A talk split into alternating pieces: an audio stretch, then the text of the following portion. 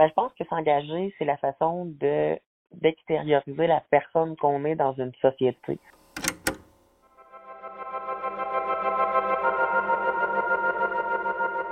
Bonjour, je m'appelle Marie-Dina, je suis chargée de projet en éducation à la citoyenneté pour le programme d'éducation civique. Bienvenue dans cet épisode du Réverbère en direct du Palais des Congrès à Montréal. Pour l'INM, la voix des jeunes est importante et notre société gagnerait à intégrer davantage leurs réflexions et leurs rêves pour l'avenir, autant à l'échelle individuelle que collective.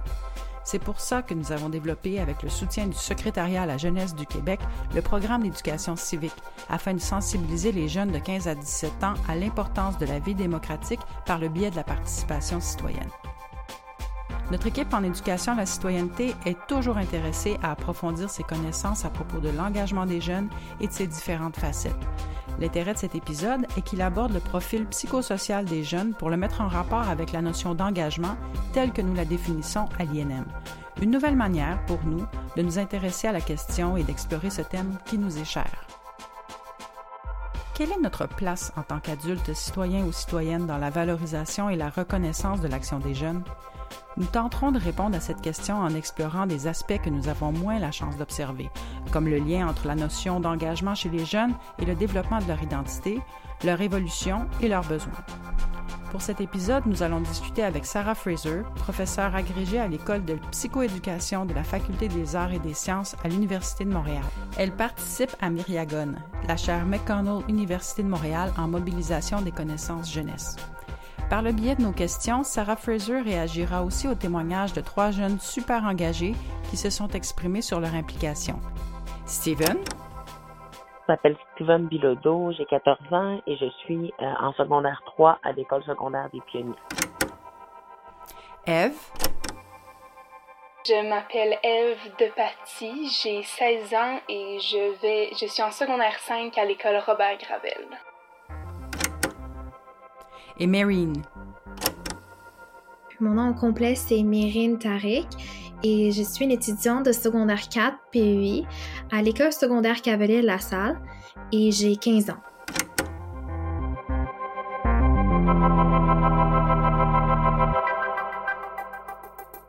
Bonjour Sarah, ravie que vous ayez accepté notre invitation pour cet euh, épisode du Réverbère. Merci à vous. Bien, d'abord, avant d'entrer dans le vif du sujet, puis pour le bénéfice de nos auditeurs, est-ce que vous pourriez nous présenter Myriagone? Oui, tout à fait. Euh, Myriagone, en fait, c'est la chaire, comme vous l'avez dit, là, euh, McConnell Université de Montréal en mobilisation des connaissances jeunesse. On a été euh, financé par euh, ce partenariat-là entre McConnell et l'Université de Montréal il y a à peu près deux ans, deux ans et demi. Et on est, donc normalement, une chaire, c'est porté par un individu ou un chercheur. Puis dans ce cas-ci, en fait, on est un groupe de chercheuses de l'université de différentes disciplines avec des intérêts pour différents milieux, mais toutes vraiment passionnés par euh, les jeunes le rôle que les jeunes peuvent avoir dans la société, puis comment on fait pour justement euh, favoriser cette place euh, des jeunes en créant des ponts entre des organismes à but non lucratif, entre des décideurs gouvernementaux, par exemple, entre les chercheurs, puis des jeunes de différents horizons. Donc, c'est ça, on, travaille de, façon interdisciplinaire, puis on essaie d'innover ensemble à travers ces partenariats-là. C'est intéressant, cette interdisciplinarité-là, mais dans ce contexte-là, votre vos propres recherches, elles portent sur quoi? Oui, donc euh, moi personnellement, euh, je travaille depuis euh, une dizaine d'années avec les Premières Nations et Inuits, euh, donc avec différentes communautés, surtout Nunavik, puis à Ganawagi, euh, puis avec des organismes dont la Fondation Nouveau Sentier, à réfléchir l'autodétermination, puis comment est-ce que les communautés peuvent vraiment être entendues, puis prendre leur place, puis prendre, transformer en fait leur, leur système de santé, de, de services sociaux avec et pour les jeunes et les familles. Donc ça c'est plus mon, euh, mon ancrage à moi dans Myriagone. Puis euh, Myriagone euh, a plusieurs projets. Donc, on travaille, entre autres, on a des projets euh, COVID avec des jeunes. On a des projets avec la Ville de Montréal, avec des, écoles, des milieux de travail, avec des organismes à but non lucratif de différents milieux. donc, vraiment beaucoup de projets, mais qui sont tous connect connectés par cet intérêt pour la jeunesse. Je pense que des petites choses qui font quand même un, petit changement, c'est ce qui me motive à rester et à essayer de faire des plus grandes choses à chaque fois. mais je pense que la place des jeunes est en avant. On est une génération qui porte, on est une génération qui a des messages, qui réfléchit dans ses pensées, qui veut vraiment faire le meilleur. Il ne faut pas se dire que c'est l'âge qui va nous empêcher de nous impliquer. On a tous quelque chose à apporter. Puis j'avais été déçu de voir justement que j'avais été refusé dans des centres d'action bénévole, des choses comme ça. Et c'est ça d'ailleurs qui m'a poussé à, à créer Solid Aîné. je pense que la, la place des jeunes est dans l'action, avec le contact avec les gens, vraiment des actions concrètes. Je crois que pour qu'ils puissent prendre leur place, il ben, faut que les gens leur laissent une place. Nos trois jeunes engagés sont conscients, ils sont même confiants euh, que la place des jeunes est importante dans la société puis qu'il faut leur faire une place. Mon intuition, c'est que vous êtes du même avis. Euh, mais selon vous, c'est quoi cette place, justement?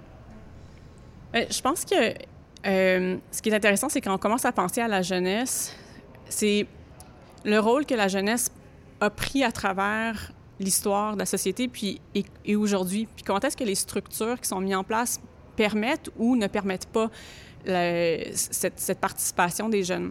Donc, par exemple, l'adolescence, c'est euh, une période c'est une construction sociale de plusieurs façons. C'est, euh, l'adolescence, c'est une période qui, euh, a émergé en fait dans les 100 dernières années, dans le sens que parce qu'on a commencé à rendre obligatoire d'aller à l'école, parce que on a euh, avec la révolution industrielle, par exemple, a amené euh, une surspécialisation de certains métiers, puis dit aux jeunes, mais vous, vous devez aller à l'école pour pouvoir vous spécialiser pour ces métiers-là.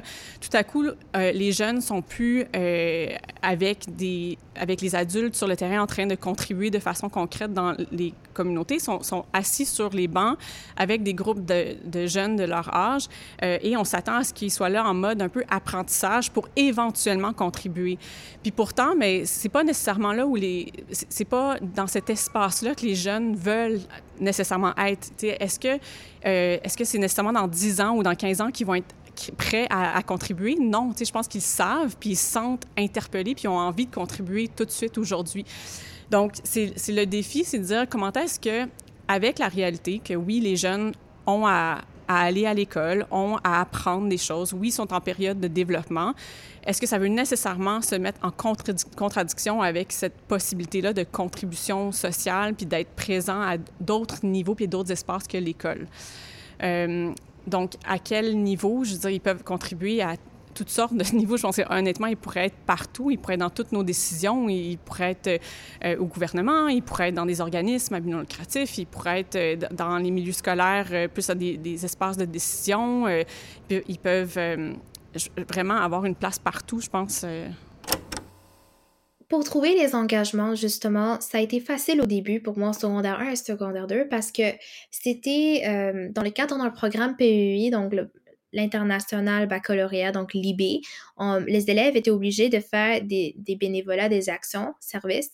Donc, à l'école, plusieurs enseignants nous avaient proposé des activités d'engagement à faire. Donc, au début, c'était facile, mais après ça, vu que je voulais entreprendre plusieurs grosses, grosses actions à l'échelle mondiale, c'est là que j'ai dû trouver des solutions, des ressources moi-même. Donc, j'ai cherché en ligne, euh, j'ai pu entreprendre des contacts avec l'UNICEF, par exemple, euh, et puis je suis même allée voir la direction pour d'autres actions que je pouvais prendre.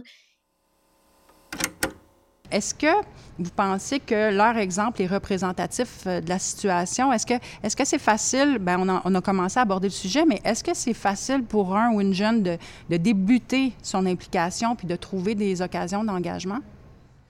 Bien, je pense en effet qu'il y a une grande diversité d'engagement puis de participation. Puis euh, il y a des jeunes qui euh, ont cet euh, élan-là vraiment très, très fort, mais qui sont aussi soutenus par, par exemple, leurs parents ou des professeurs, ou ça peut être euh, des mentors euh, plus informels dans leur environnement.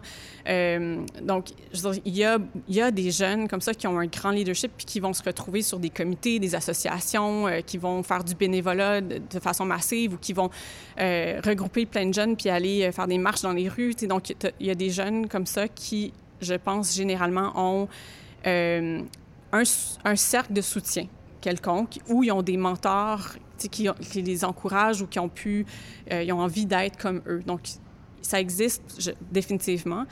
Mais il y a aussi beaucoup de jeunes, je pense, qui sont peut-être, euh, qui ont d'autres réalités, qui ont, qui ont peut-être soit moins de soutien ou qui ont d'autres préoccupations qui les habitent, qui sont vraiment euh, prenantes. je pense à des, jeunes qui vivent des conditions socio-économiques euh, défavorables. si euh, tu as la difficulté à à juste être dans un environnement qui est sécuritaire, puis être, euh, à bien t'alimenter, à, savoir que ta famille est en sécurité, euh, sécurité et alimentaire et économique, mais aussi psychologique.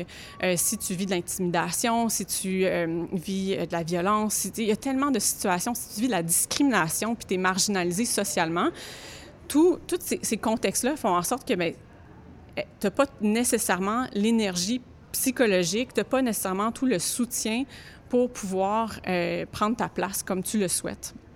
Euh, donc, je pense que c'est pas représentatif de toutes les possibilités de participation. Je pense qu'il y a beaucoup de jeunes qui pourraient participer et qui participent, mais qui ne sont pas nécessairement vus dans leur participation. Oui, j'ai pu recevoir beaucoup d'aide de la part de mes enseignants et aussi de ma famille.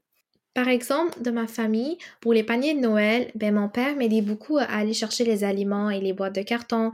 Et ensuite, par exemple, pour la levée de fonds, ben, euh, il y a un agent de, sensibilisation à l'entrepreneuriat dans notre école, Madame Cynthia Colette. Donc, elle, euh, elle m'a beaucoup aidé à entreprendre des stratégies entrepreneuriales, des stratégies de marketing, euh, plusieurs autres techniques. Donc, euh, ce sont des rencontres guidées. C'est vraiment elle qui m'a permis d'entreprendre des grosses, grosses actions cette année. Ensuite, euh, il y a les, euh, les adultes dans notre école qui gèrent des projets qui, eux, ils m'ont également guidée.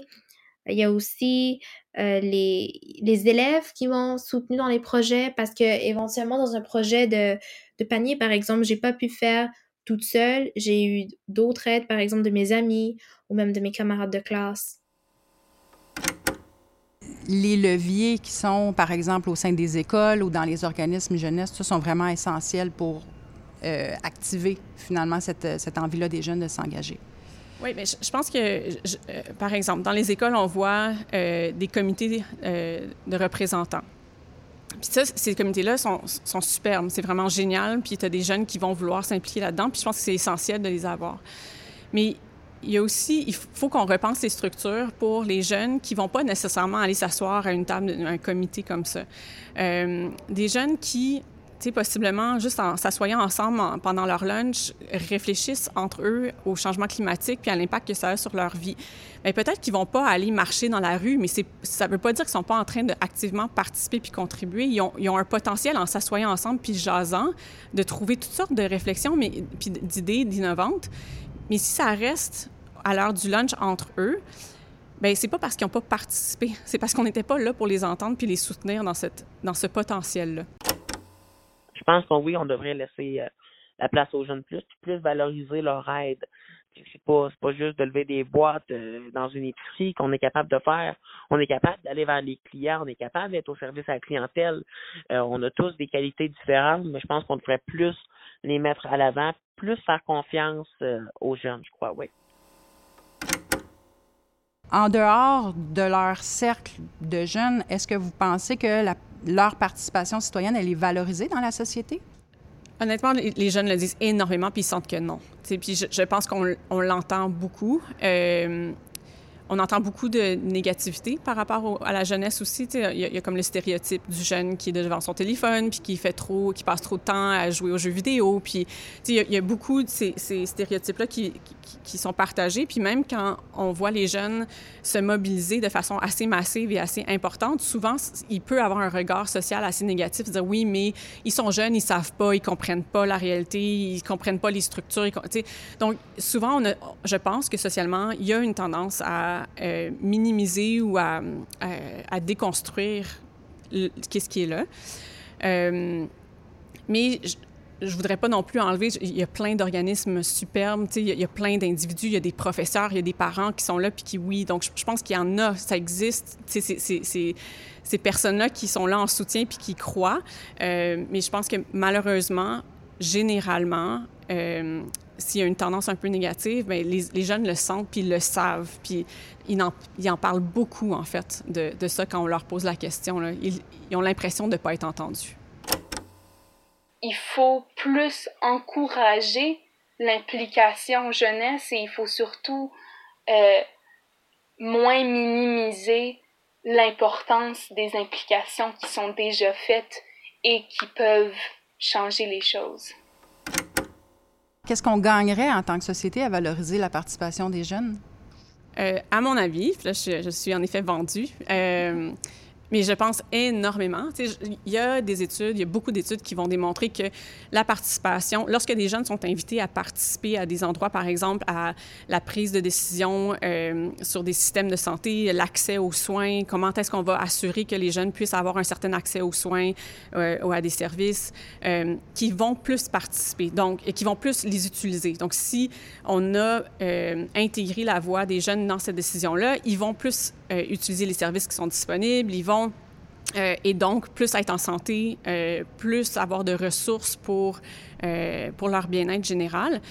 Donc on le sait que généralement les jeunes qui participent lorsqu'ils ont l'occasion de le faire, ils vont mieux sur le plan relationnel, ils vont mieux sur le plan cognitif, ils arrivent à avoir plus de connexions, fait qu'ils peuvent avoir plus d'emplois. Il y a comme plein d'études qui démontrent les impacts pour le jeune. Mais outre l'impact pour le jeune, je pense qu'il y a du potentiel social énorme. Parce que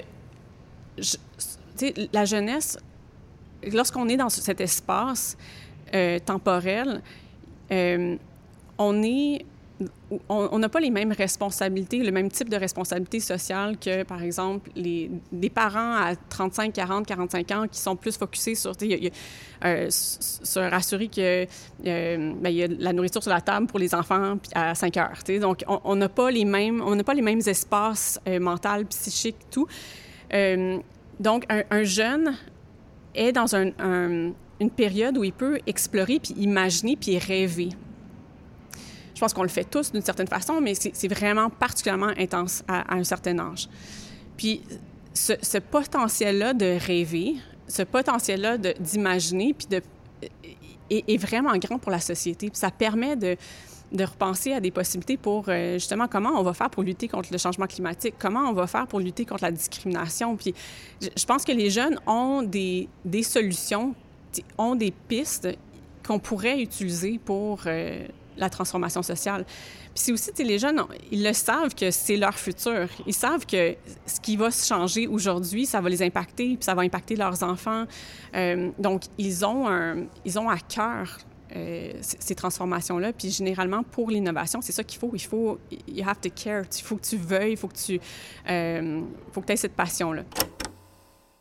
J'ai eu le désir de faire une différence dans ma communauté. Je me suis dit qu'en tant qu'étudiante, en tant qu'élève de secondaire 1, qu'est-ce que je pouvais faire? C'est sûr que je voyais des adultes faire des actions. Donc, pourquoi pas des jeunes comme moi, que même si c'est une petite geste, ben, ça ferait une grande différence. Et c'est là que j'ai commencé à entreprendre des actions, à faire des projets qui me tiennent à cœur. Et j'ai pu aussi voir plusieurs impacts que mon projet a eu auparavant euh, au fil de ces années-là. Je voudrais dire merci à tous les jeunes qui s'impliquent parce que c'est grâce à vous, c'est grâce à nous que on va pouvoir passer à travers, euh, ben pas, pas, juste à nous, là, mais on va pouvoir aider à passer à travers de cette pandémie-là. Puis aussi, on va aider à redonner confiance en la jeunesse. Puis ça, c'est important. Selon vos recherches puis vos observations, cette perte de confiance-là que nomme Steven, euh, est-ce qu'elle serait liée à la portée de la, de la voix des jeunes dans l'espace public? Bien, je, je pense que oui. Euh, on entend, je pense qu'il y, a des jeunes qui ont une grande confiance, mais je pense qu'il y a énormément de jeunes qui, euh, entre autres parce que, quand on est encore là dans cette période de jeunesse, on est en train de se former notre identité, puis on est en train de s'exposer à toutes sortes de, de stimuli puis de, de, de d'identification, puis euh, donc on, on peut ne pas être exactement certain de c'est quoi qui nous intéresse, puis c'est quoi qu'on veut exactement, puis on est qui, puis c'est quoi la société, puis c'est quoi notre, notre, espace dans la société. Il y a beaucoup de questionnements dans cette, cette période. Euh, puis en plus, si on se fait dire, mais euh, tu n'es pas prêt encore à prendre une place, c'est sûr que c'est encore plus déstabilisant. Puis nous, dans, euh, une étude qu'on est en train de faire présentement, euh, c'est une étude qui est participative avec des jeunes, on leur demandait au début, mais ça ressemblerait à quoi pour vous l'engagement social? puis qu'est-ce que vous auriez envie de faire? Puis à la base, c'était une question, c'est juste, c'est quoi, c'est quoi l'engagement? C'est quoi participer? On n'est pas sûr. Puis là, on a changé nos questions. Puis avec les jeunes, ils ont dit, au lieu d'utiliser des mots comme engagement, on va partir de c'est quoi votre intérêt? Puis à partir de cet intérêt-là, parle-moi de qu'est-ce que tu fais autour de cet intérêt-là. Puis là, tout à coup, les jeunes ils réalisaient, mais oui, je participe, oui, je suis engagée, euh, je, suis intéressée par plein de choses, puis j'ai envie de participer à, à, transformer toutes ces choses-là. Je pense qu'on a réalisé à travers euh, ce processus-là que les jeunes, euh, on peut les soutenir vers un processus de participation en, partant de leurs intérêts profonds.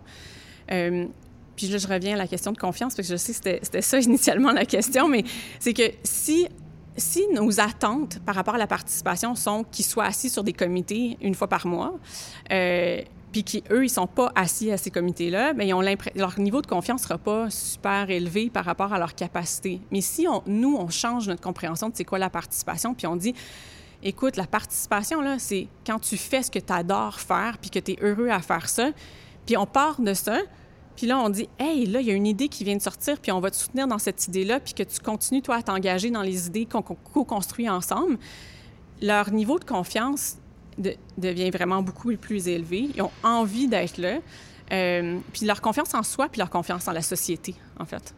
Donc, euh, c'est ça, ça permet, ça crée des espaces, ça crée du potentiel de, prendre une place. Donc, ça répond en partie à, à ma dernière question. Je voulais qu'on on arrive à, même pas à rêver, là, mais à se projeter vers l'avenir puis se demander comme, comme adulte, comme société, comme, qu'est-ce qu'on peut faire de mieux, justement, pour qu'ils qui ressentent cette confiance-là?